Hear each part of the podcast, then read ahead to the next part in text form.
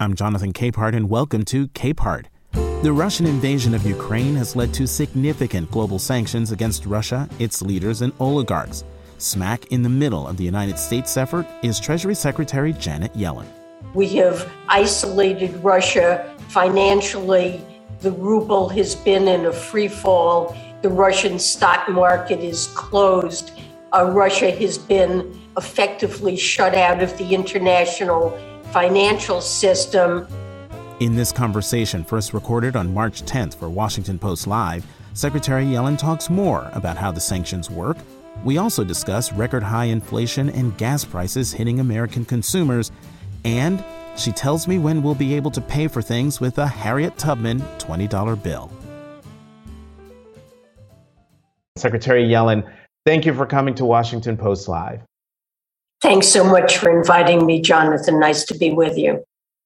So let's start with some a little bit of breaking news. A few hours ago, the British announced sanctions against uh, Roman Abramovich, the Russian oligarch who also owns the Chelsea football team, which um, he was trying to sell but can't now because of the sanctions. Um, will the United States follow suit? Well, we have a list of individuals, Russians, uh, on whom we have imposed sanctions, and um, a further group of individuals that we're considering. So um, the names continue to be added to the sanction list. And I don't want to talk about any specific individual, but certainly this is one of the ways uh, in which we're trying to punish Russia for what they've done and um, make it clear to the oligarchs who are um, have been supporting President Putin and um, pro, you know providing support for him to conduct this war that this is something that is an atrocity and um, that we with our allies will take actions to raise the cost to them and hopefully they will express their views to uh, President Putin as a consequence. Mm-hmm. You know, Madam Secretary, when uh, your deputy, Deputy Secretary uh, Wally Adeyemo, was here last week, another round of sanctions were announced while we were discuss while we were talking uh, against Russian officials, oligarchs, family members, and associates. Would you like to announce any more right now, or at least you just mentioned that there are a list of people and organizations you're considering. Might we see a new announcement today or this week?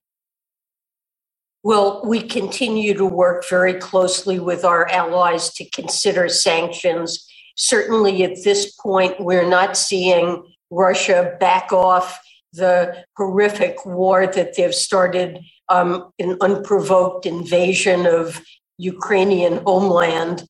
And uh, in fact, the atrocities that they're committing uh, against civilians seem to be intensifying. So it's certainly appropriate for us to be working with our allies to consider further sanctions.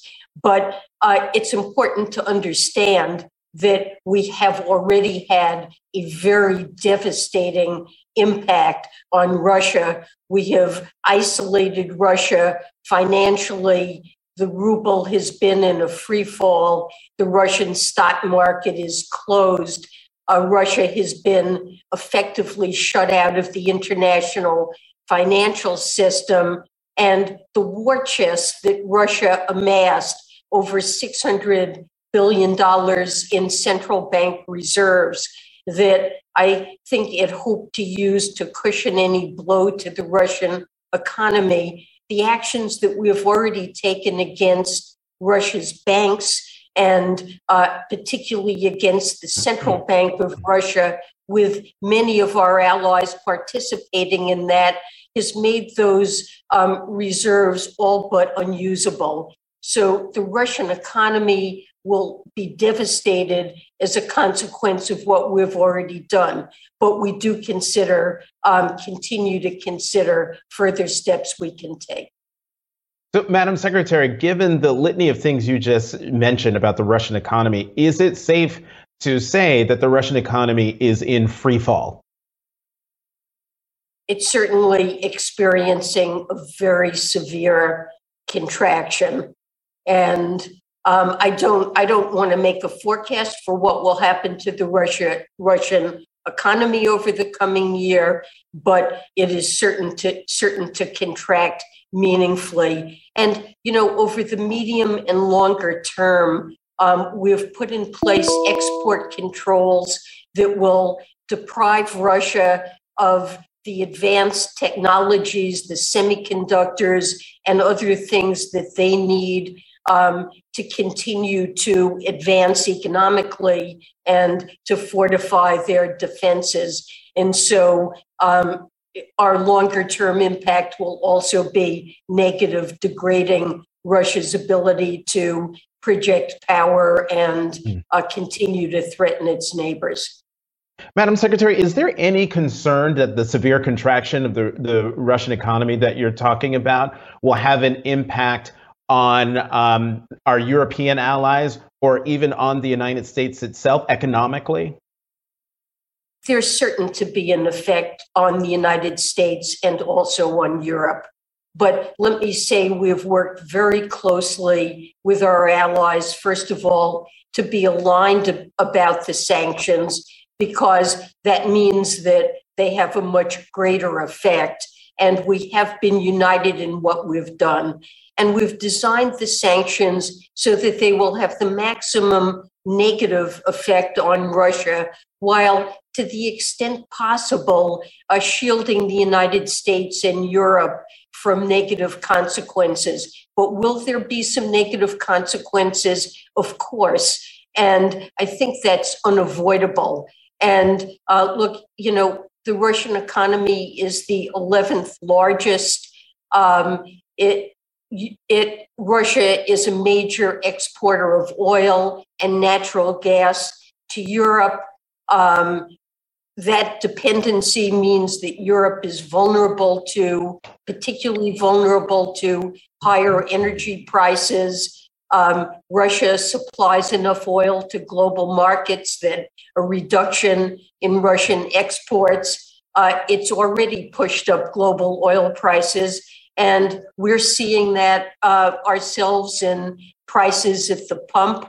Um, national average uh, gas prices have risen in the United States um, si- significantly already um, as as a consequence of right. um, what's happening with Russia. Mm-hmm. So you know, we will do the yeah, most we can to shield. We will do the most we can to take steps to shield Americans and um, our allies from negative impacts. Mm-hmm. But um, this is an atrocity, and it's um, recognized by Americans and by people all around the world as um, a step that we um, can, cannot so, cannot let Russia um, do this without expressing um, our our extreme uh, sanction sanctions um, mm-hmm. for this behavior and to discourage anything in the future. Madam Secretary, the, the president announced oil and gas sanctions against Russia. The li- what's the likelihood that um, our European allies will follow suit, considering they are much more dependent on Russian oil and gas? Well, as the president said when he announced our sanctions, we recognize that not all countries are in the same position in terms of their ability to cut off shipments uh, of oil and gas from Russia. Um, we're relatively independent. Um, we have very little dependence on uh, Russian oil, and overall, we um, are a net exporter of oil. And um, we're able to do this because of our very strong position. I wouldn't expect most of our European allies to be able to uh, do the same thing. This podcast is sponsored by Monarch Money. Are you saving to reach your financial goals? Reaching those goals isn't just about getting more money, but by managing what you have. And the best way to manage your money? Monarch Money. Monarch Money is a new kind of finance app that's intuitive, powerful, ad-free, and takes the headaches out of budgeting. Try it free when you go to monarchmoney.com slash podcast. Monarch puts all your accounts, investments, transactions, and finances at your fingertips. With a complete view of your finances, you'll gain insights on your spending and find new ways to save. Plus, Monarch lets you customize your dashboard, collaborate with your partner, set custom budgets and goals, and track your progress toward them. See why Mint users are turning to Monarch Money and loving it, and why the Wall Street Journal named Monarch Money the best budgeting app overall. Get a 30-day free trial when you go to monarchmoney.com slash podcast. That's M-O-N-A-R-C-H money.com slash podcast for your free trial. monarchmoney.com slash podcast. Let me ask you about, about China. Have you been in contact with your, your counterpart, counterpart in China? I'm wondering if President Xi is taking steps to lessen the economic isolation of his ally, President Putin. Um, well, you know, I, I think that China does buy um, Russian oil, but um, I think that our sanctions are um, limiting Russia's abil- ability to sell to China and other countries as well.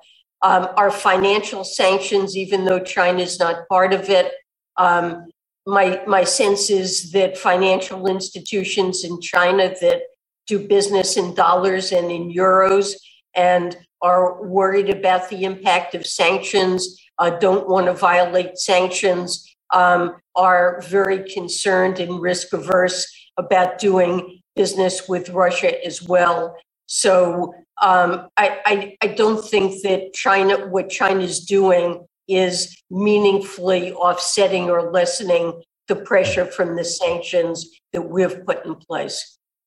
Uh, let's turn our attention here. Um, stateside, big news this morning. Um, inflation data released uh, in February, 7.9%, the highest it's been in, in 40 years. Um, you know, Republicans for months have been saying that the rise in inflation, this record rise in inflation, is a result of too much stimulus.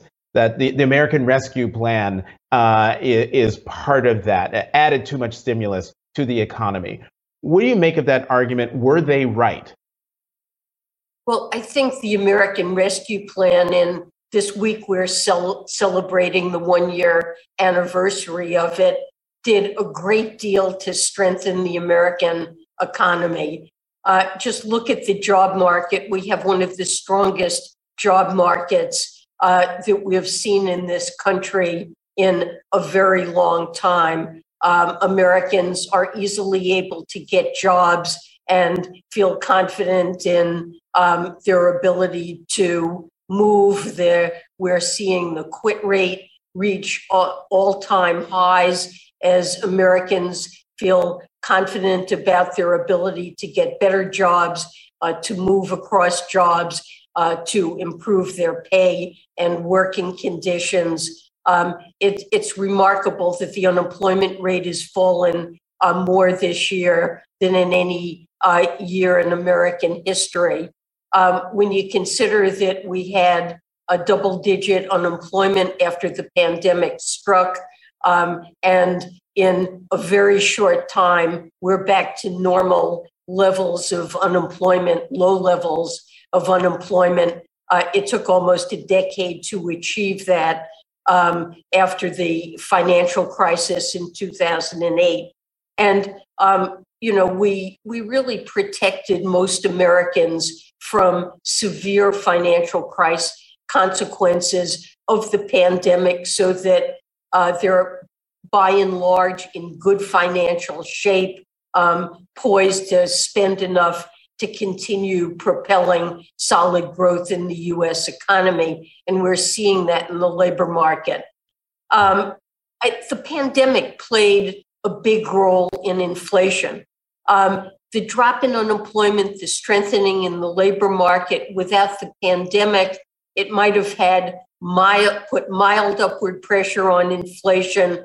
But much of the inflation pressure we're seeing, which is of tremendous concern. It hits Americans hard. It makes them um, worry about uh, basic pocketbook issues. It, it is a great concern to us. But I think a lot of it, and we're seeing this all around the world, it really stems from um, shifts that were due to the uh, pandemic. We saw a huge shift away from services toward goods uh, in the United States and much of the global economy. And uh, we quickly encountered bottlenecks, um, su- supply constraints that have made it difficult, even though goods production has increased in the United States and globally, um, moving those goods, um, transportation costs. Um, we have a shortage of semiconductors that's um, curtailed auto production in the United States, uh, higher higher car prices, new and used cars account for um, a third of inflation. Um, I think it's supply chain issues uh, caused by the pandemic and the shift in spending uh, that's mm-hmm. really uh, boosting inflation here and around the world. So, so Madam Secretary, uh, we, are running out of time, and I'm going to squeeze in two more questions. Um, with inflation outpacing wages, the majority of Americans are making less now than they were a year ago. What is your message to the American people who don't think the government is doing enough to help them? Well, we've done, I think, a lot to shore up the finances of Americans. And um, I would say that at the lower end of the wage spectrum, wage increases have outstripped price increases. Um, when you think about all the aid that came out of the American Rescue Plan for American families, unemployment insurance, economic impact payments, if you take that into account, Americans have been doing pretty well. But uh, I don't want to say that inflation is not a problem. Inflation is a problem. Um, longer term, many of the uh, proposals that President Biden has put forward, uh, discussed in the State of the Union, would meaningfully address costs that uh, really burden American households the cost of childcare, the cost of elder care, um, the cost of health care, bring down prescription drug prices. And, you know, inflation is first and foremost the job of the Federal Reserve. Um, we have to look to the Federal Reserve to um, take steps to bring down inflation. And um, I have confidence the Fed mm-hmm. will uh, take the actions that are needed. Madam Secretary, last question. Today is Harriet Tubman Day. She died today in 1913. Harriet Tubman on the $20 bill, when will we actually see it? When will I be able to pay bills in Tubmans? 2030. Um, I know it's a long way off. Um, that's that adheres to the original schedule that was announced um, in 2014 by Secretary Lew uh, and President Obama. Uh, we lost four years during the Trump administration, and um, pushing it forward, but we have um, made efforts to catch up and we remain on that schedule. Um, you know, there's a huge amount of technology that goes into designing currency to make sure that we have the most modern, sophisticated anti counterfeiting uh, features embodied in our, our, our currency. And producing it is producing currency is a technologically sophisticated matter. But I'm looking forward to seeing Harriet on the 20 um, in 2030.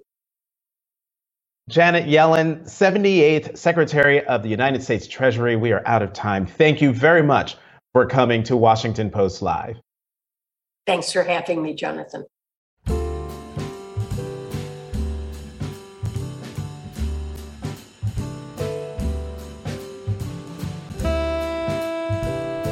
Thanks for listening to Capehart. It's produced by Julie Depenbrock. We'll have new episodes for you every Tuesday. I'm Jonathan Capehart. You can find me on Twitter at CapehartJ.